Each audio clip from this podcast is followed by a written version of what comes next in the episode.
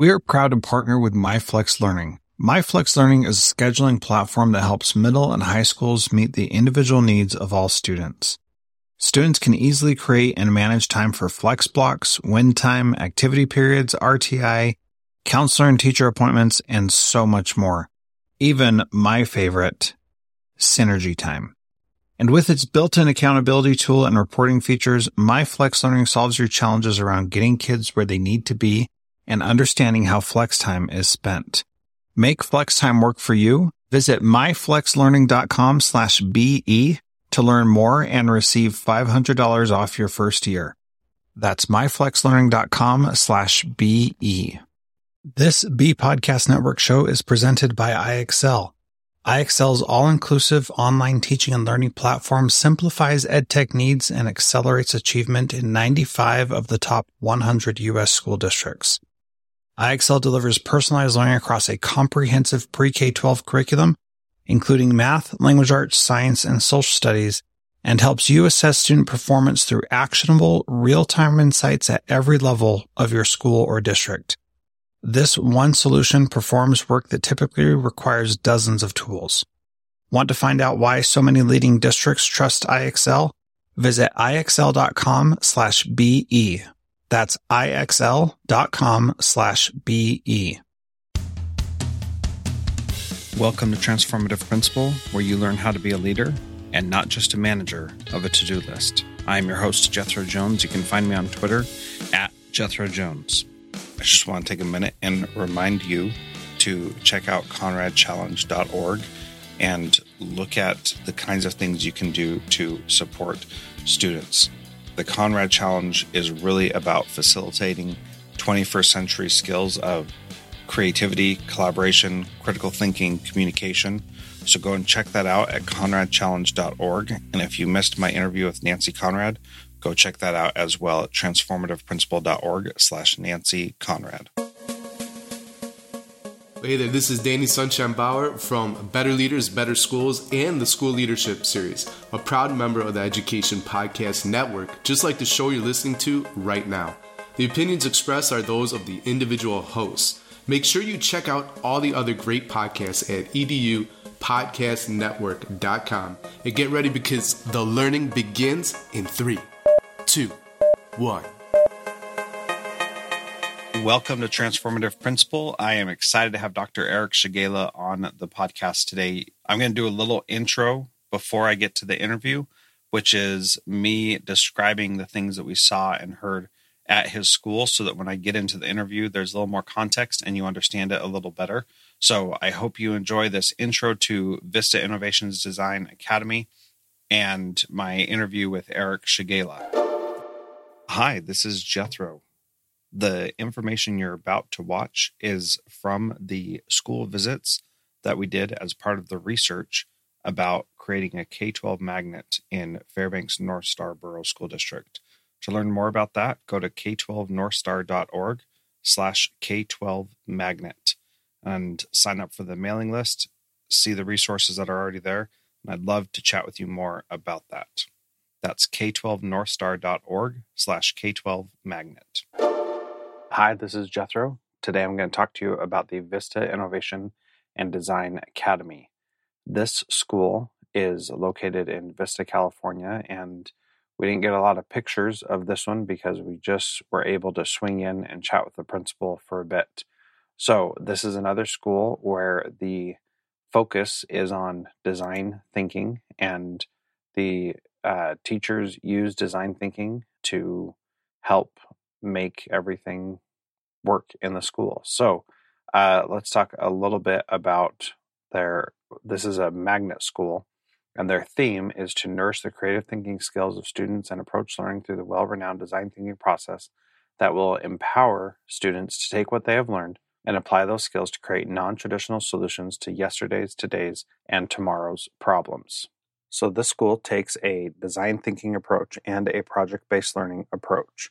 So, the focus, the vision of the school is we envision sending our students into the world with a creative confidence to solve meaningful problems with empathetic and innovative responses. They'll be prepared with the skills, mindsets, and dispositions necessary to successfully thrive in the future. So they have what is called GILS or core values the grit to persevere, never giving up, innovation through design, prototyping solutions, learning through empathy, seeking to understand others, leading with integrity, taking pride in doing the right thing, and sparking creativity, honoring imagination. What I really loved about this school was that Eric, the principal, took his staff of uh, 40 teachers, and when they became a magnet school from being one of the worst performing and worst culturally schools in the district, they were able to, when they became a magnet school, they gave every teacher the option to leave, and only one teacher left, and everybody else stayed. So, this is a good example of a school who takes what they are doing already, takes the environment that they're in, and then works together as a school community to change that. And that is all because of culture, according to Eric, the principal. They've done a ton of work on empathy, on gaining empathy and teaching kids how to have empathy for others, which is really important. And Eric also sent me a bunch of information that I'll be talking about in the future as it relates to different ways to deal with that. So he talked about dialogical interviews, and that is a way to gain empathy. Uh, Stokes from the Stanford D School, which I'll probably be talking about later, and then they created links on the six dimensions of product design. What they found was that students were not able to create high quality work because they didn't have the skills or the know how to do that. And so they had to take some time to do that as well. This school also does a culmination type activity where they take one day and they do a school wide design challenge day. And that is a each grade level, sixth, seventh, and eighth does their own thing uh, together and pretty cool stuff that they're doing at this school. So the in sixth grade they do a design thinking challenge that is very structured and teaching the kids how to do it. In seventh grade, it's a little bit more loose, and then in eighth grade, it's basically just a question and then there, but all the kids need to go figure it out on their own. So, uh, really cool stuff, and really enjoyed being able to talk with this principal, Eric Chagala, and that was a neat experience for us to be able to do that. So that is Vista Innovations and Design Academy. And again, grateful we were able to spend just a short time there getting to know that school. Welcome to Transformative Principal. This is episode 251. I am so excited to have Eric Chagala, the principal of Vista Innovations and Design Academy, uh, on the podcast today. Eric, welcome to Transformative Principal. Thank you. It's great to be here. I appreciate the opportunity. Well, I'm so excited to talk to you because I met you in person at a last minute visit to your school and it was fantastic and awesome. And so I'm so pleased to be able to talk to you at length now.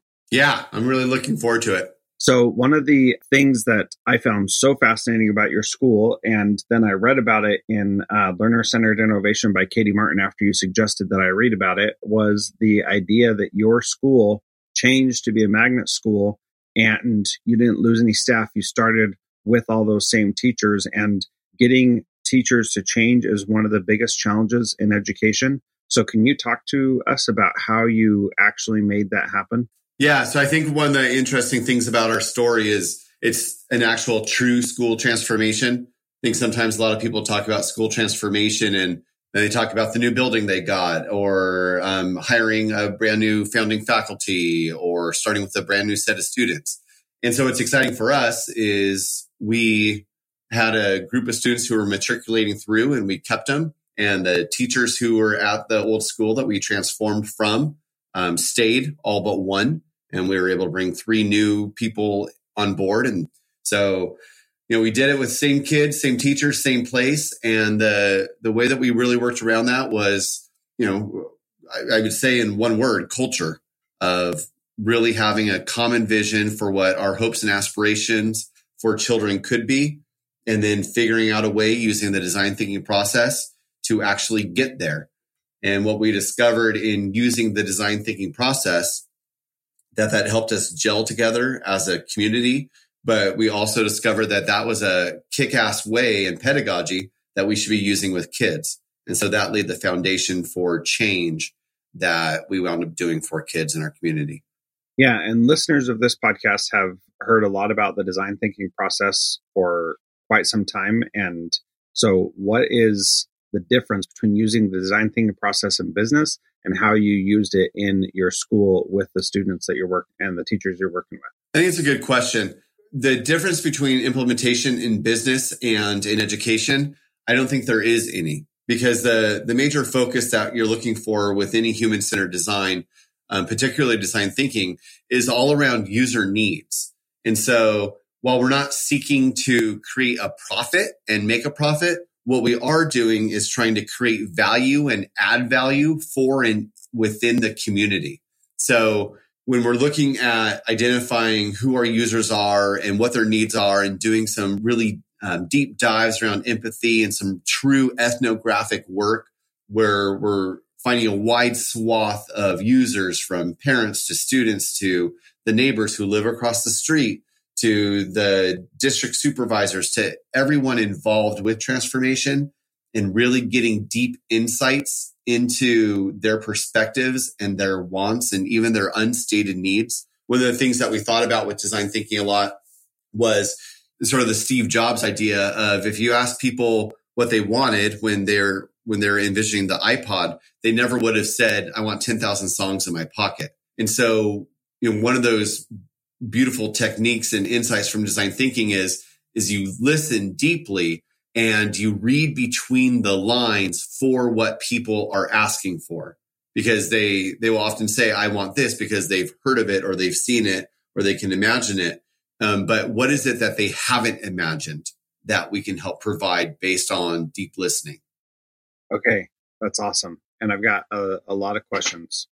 So, what we are looking for then is how do we help them find what they have not imagined? So, how do you do that and get it so that they actually can see that? So, let me give a little background to why I'm asking that question, how I am. So we're in the process of designing this K 12 magnet school from the ground up. What's it going to look like and all that kind of stuff. And we're only talking about the instructional model because we're not building a new building or anything like that. So how do you get people to, to ask those questions, to listen deeply, and then to see things that people have not imagined yet? Awesome. Great question. We have a, about a thousand educational visitors come through our school every year and everybody's seeking something different but the common theme that they all have is they they want to do better for and by kids. And the reason why they're coming or they're going to high tech high or other places throughout the country is they're looking for exposure. And so they're trying to gain understanding about what may exist in different capacities. So as we're doing deep listening and um, really being empathetic to the users, they're sharing sort of what they can imagine from the perspective that they have. And then I think it's important for the job of the um, designers of the school experience, instruction or otherwise, to have a really vast set of exposures that they can take what they're hearing from people and they have a deeper context and perspective to understand like what that might look like or what it might be. And that's not just visiting schools. I don't think. Um, one of the things that we did is there's only so many hours in the day. And so we stopped reading about education stuff. Yeah. A rehatching of what people have been talking about on and on and on and on again. And so we started reading and focusing on things from industry. So the subscriptions we have on campus are um, Harvard Business Review and Fast Company and Wired and Inc. And so the podcast we start listening to from Seth Godin and um, Daniel Pink and other things that are outside the context of education, but the things that they're talking about are very applicable to what we're seeking. And so when we're listening to what people were talking about, we had a, a vast swath of things to plug that into and that helped with our development. Yeah, I think that that is so important, and that's a shift that I've seen in myself over the past couple of years. Of even though I'm doing an education podcast, don't unsubscribe and don't stop listening because this is still good stuff. but as I'm doing this, I'm also spending more time in other areas trying to see how other people do things differently because education then becomes an echo chamber where you know you you get a group of educators together and all they can see is what we've always done in education. And it's not it's not saying anything negative about those people but that's what their experience and their perspectives are. And it, it's just so important to have varied and different perspectives. And that's that's where i'm struggling and why i'm so fascinated by your story is that you didn't take brand new people and pull them out of industry and put them in your school. You were dealing with the people that were right in front of you. So aside from uh, looking at and subscribing to different things how else did you get people to see things differently than they were currently seeing them? I would say through discussion reading um, our core group did do a little bit of travel to places i went to apple i met with some people from google as we developed, we de- we formed a really good relationship with Qualcomm, um, which is located in San Diego. A lot of people haven't necessarily heard of Qualcomm, but if you have a cell phone, then you're touched by Qualcomm, literally. Yeah, exactly. and I think a lot of it was just the the mindsets of the that founding leadership team. Um, we couldn't have done anything without them. They're really the big vision and push to be able to um, translate the what we were hearing from students in the community into what was happening in industry and what the the future is holding and what what we wanted. And some of that was experienced from the husbands of the teachers who are on it who are engineers and are seeing things happen out in industry and the changes that are taking place. So it didn't have to be i'm not reading the right magazine all the time or i don't know anyone in industry. It could be conversations around the dinner table or those spouses coming to a happy hour that uh, several of us were at and um, conversations that start from there. Um, looking at places like IDEO, creative firms that touch education sector and they touch the business sector, but they're um, based on creativity and not necessarily sales per se. So I just one of the things that we think about with our student population and also with our ideas is the diversity of it and thinking about things like an, an ecosystem. And the more diverse an ecosystem is and the more inputs and layers there are, the healthier it is. And so that, I think that would really summarize our research and discovery phase. Okay, so how long was the process for Vida to come into fruition from what it was before? And was it like over the summer you guys made this change, or you started a year ahead and then you implemented the the following year? What did that look like? Yeah, that's a great question because we're we're really proud of it. I came into the old school in February 2013. Uh, I was the third principal that school year. So we spent the spring just kind of smiling at each other and getting to know each other. When we came back the following fall, so fall 2013, we started on a year long journey of trying to figure out what would a new school be? What would it look like? Gathering, doing that deep empathy work, and going through the entire process of okay how does that deep empathy work turn into what we want to do? How does what we want to do turn into a theme? How does a theme turn into a name? And how does that name start attracting kids by january of the next year? And then we opened um, august 2014 so our team they taught all day at the old school and then they worked in the afternoons and evening going through, sifting through stories and information, researching, um, trying to figure out what things would put all the pieces together. And they worked for an entire school year, and um, we opened the next year with no no break, no transition, nothing. How fascinating! That just sounds like a monumental task. It was. I've I've never been so amazed and inspired by the hard work and commitment of professionals as I was with what our teachers were able to do in such a short amount of time. Yeah.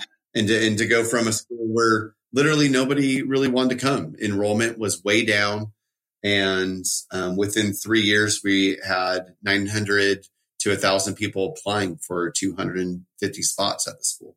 Wow, that's that's quite the turnaround. And and so, talk a little bit about what your instructional model and your practices are at your school currently? What did you change into? And I know that it's still under construction, and that's part of the design thinking process is that it's never completed, right? And so, you know you've you've changed since August 2014. You're not the exact same school doing the exact same things, and you've adjusted and grown, and you shared some of that before. But what is the basis of of what you're trying to do now as opposed to what you're doing before? That's a good question. The core that we've always tried to do is be centered around design thinking. And if you think about the design thinking process, that doesn't necessarily translate very well into pedagogy just in and of itself because it's very nebulous. And so what we did, and this and this is going back, you know, our planning year was six years ago now. So design thinking education was even was was not a common thing. People now, when people come through, everyone's sort of heard of it. But back then it was we were Googling for lesson plans on design thinking and there wasn't anything, even on paid teacher sites. Yeah. So what we did was we crafted, we, we needed a, a framework, a pedagogical framework to lay it upon. And so we used PBL, project based learning, and we got trained by Buck Institute for Education. And then that gave us the framework and the skeleton to insert the design thinking process into and how the evolution of things was well in mathematics pbl is is hard to do uh, on as as regular basis as it is in humanities. It's, it's harder. And so math started moving towards this idea of what about problem based learning? And using that as the framework for implementing design thinking. And then um, we're a digital promise school and Digital Promise is really supportive and um, behind challenge based learning. And so then we have these ideas and suppositions around, okay, so what if we pose things as challenges? Maybe that fits really well with design thinking. And now where we're at is we've actually developed our own pedagogy and it is called DBL because the world needs more acronyms in education, but it stands for design based learning.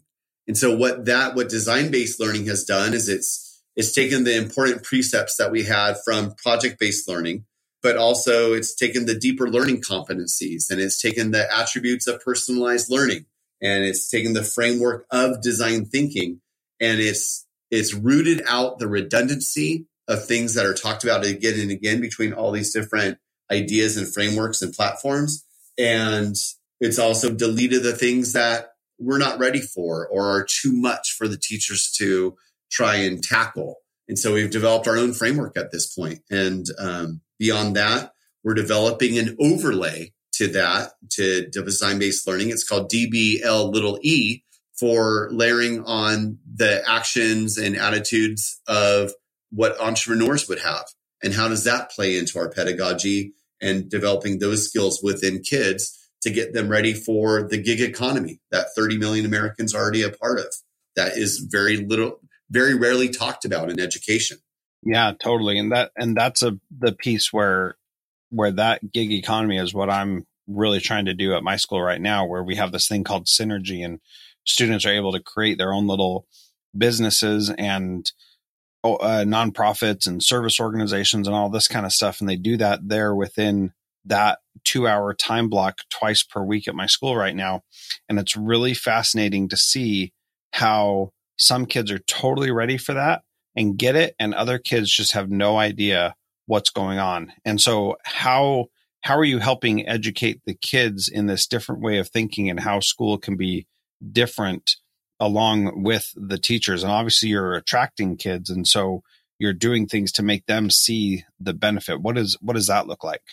I think one of the biggest things is the narrative that we share about the experience that kids get when they come here. So we're the Vista Innovation Design Academy. It's uh, the acronym is VIDA in Spanish. And so remember, we're located in Southern California. So large influence around the Spanish language. In Spanish, VIDA, our acronym means life. And in Spanish, the word school is translated to escuela. And so we talk about this narrative of if we if we wanted to be about school, we would have named ourselves Escuela. But we don't want to be about school. We want to be about our life and how this fits into who we are and our future. And so therefore we called ourselves Vida. And this narrative plays over again and again and again with everything that we do and how we talk about ourselves in the community. And I think at the end of the day, it's not design thinking necessarily that sets us apart. And it's not that we have, you know, a PBL like structure. What sets us apart is, is our narrative. This is not school. That is bull. You can't just show up for seven and a half hours and think that you're going to be impacted in a positive way that will change your life. It has to be 24 hours a day. And this is one of the inputs of many that help to set you apart from everybody else.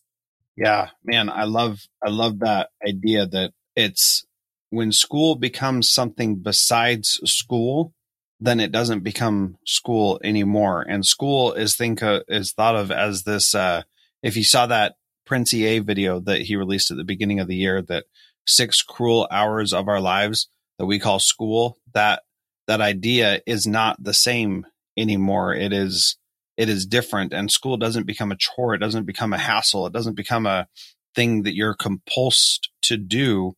You choose to do it because it has meaning and impact in your life. Can you share some of the stories of kids who have been impacted and things that you've seen where you know they didn't have a shot before and now they're they've grown in ways that you just can't even imagine? Yeah, I, I mean it, it's prolific.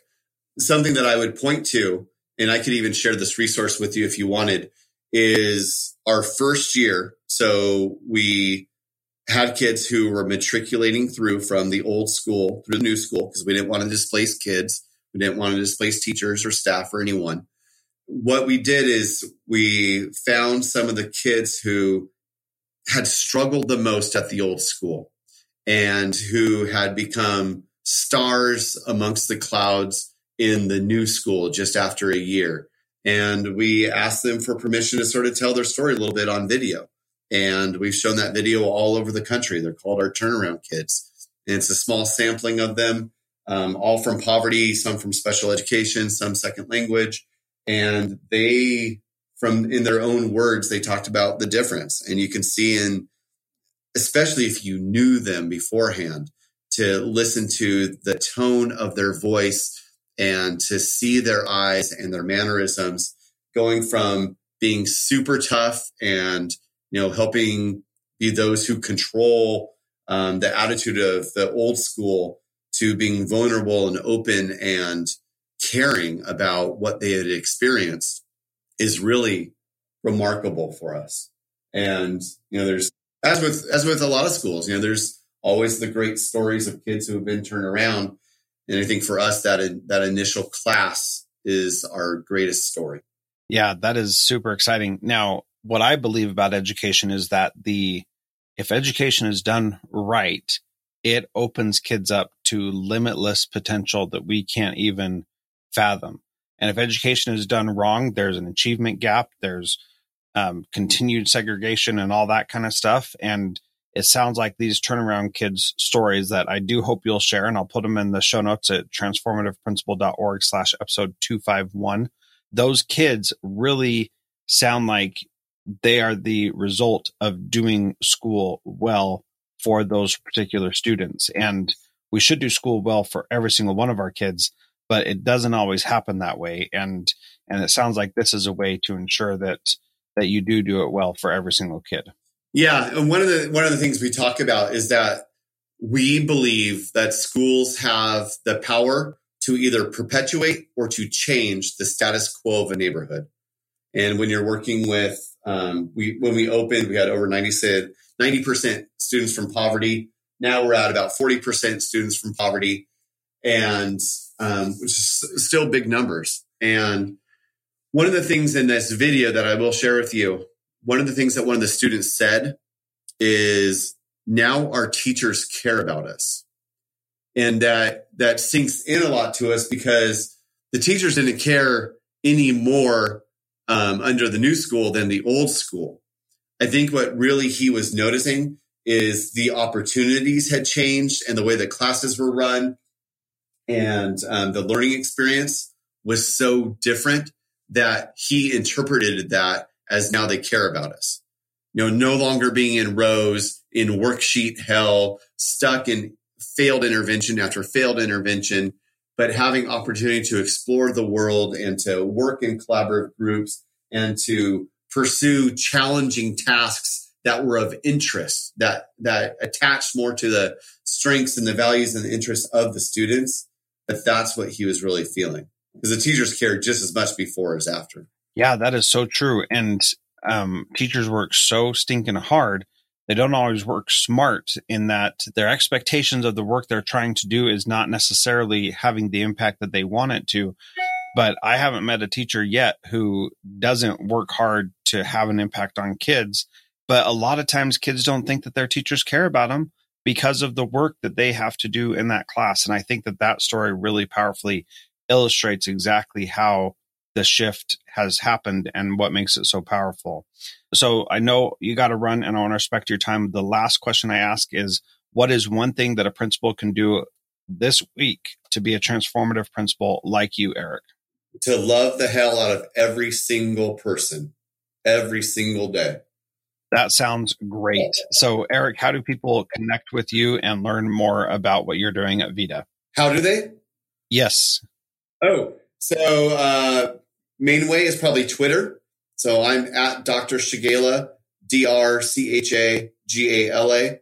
Our school is at Vida Sharks, V I D A S H A R K S. And our school website is uh, vidasharks.com. Awesome. I think those are the best ways. Okay. Yeah. Cool. Eric, thank you so much for your time. This has been awesome. And I loved being in your school, seeing some of the things that you were doing. So thank you for sharing this with the Transformative Principal. Absolutely. Thank you for the time. I appreciate it.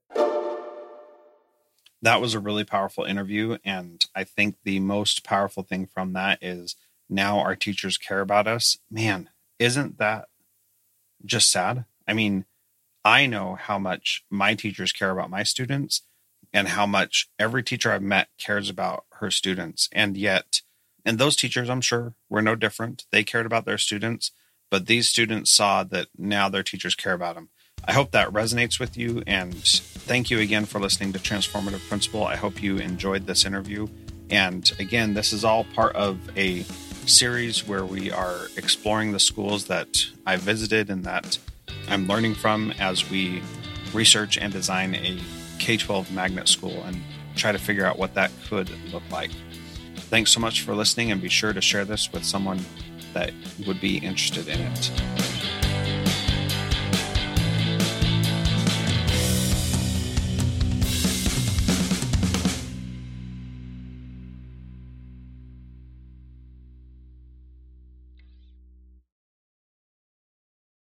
Do you want to simplify your school's technology, save teachers time, improve students' performance on state assessments? You can do it all, but don't waste another minute. Head straight to ixl.com slash BE to learn how IXL's research proven teaching and learning platform can help you achieve all these goals. That's ixl.com slash BE. There are lots of solutions out there for giving students what they need when they need it. But when do they actually do all of those things? You need flexible time. When added into your master schedule, flex time enables students to get extra help or intervention meet with teachers, make up work, get physical exercise, and try new enrichment offerings. If you're thinking of giving it a try, check out MyFlex Learning, which unlocks the benefits of flexible time without all the headaches you get with it usually.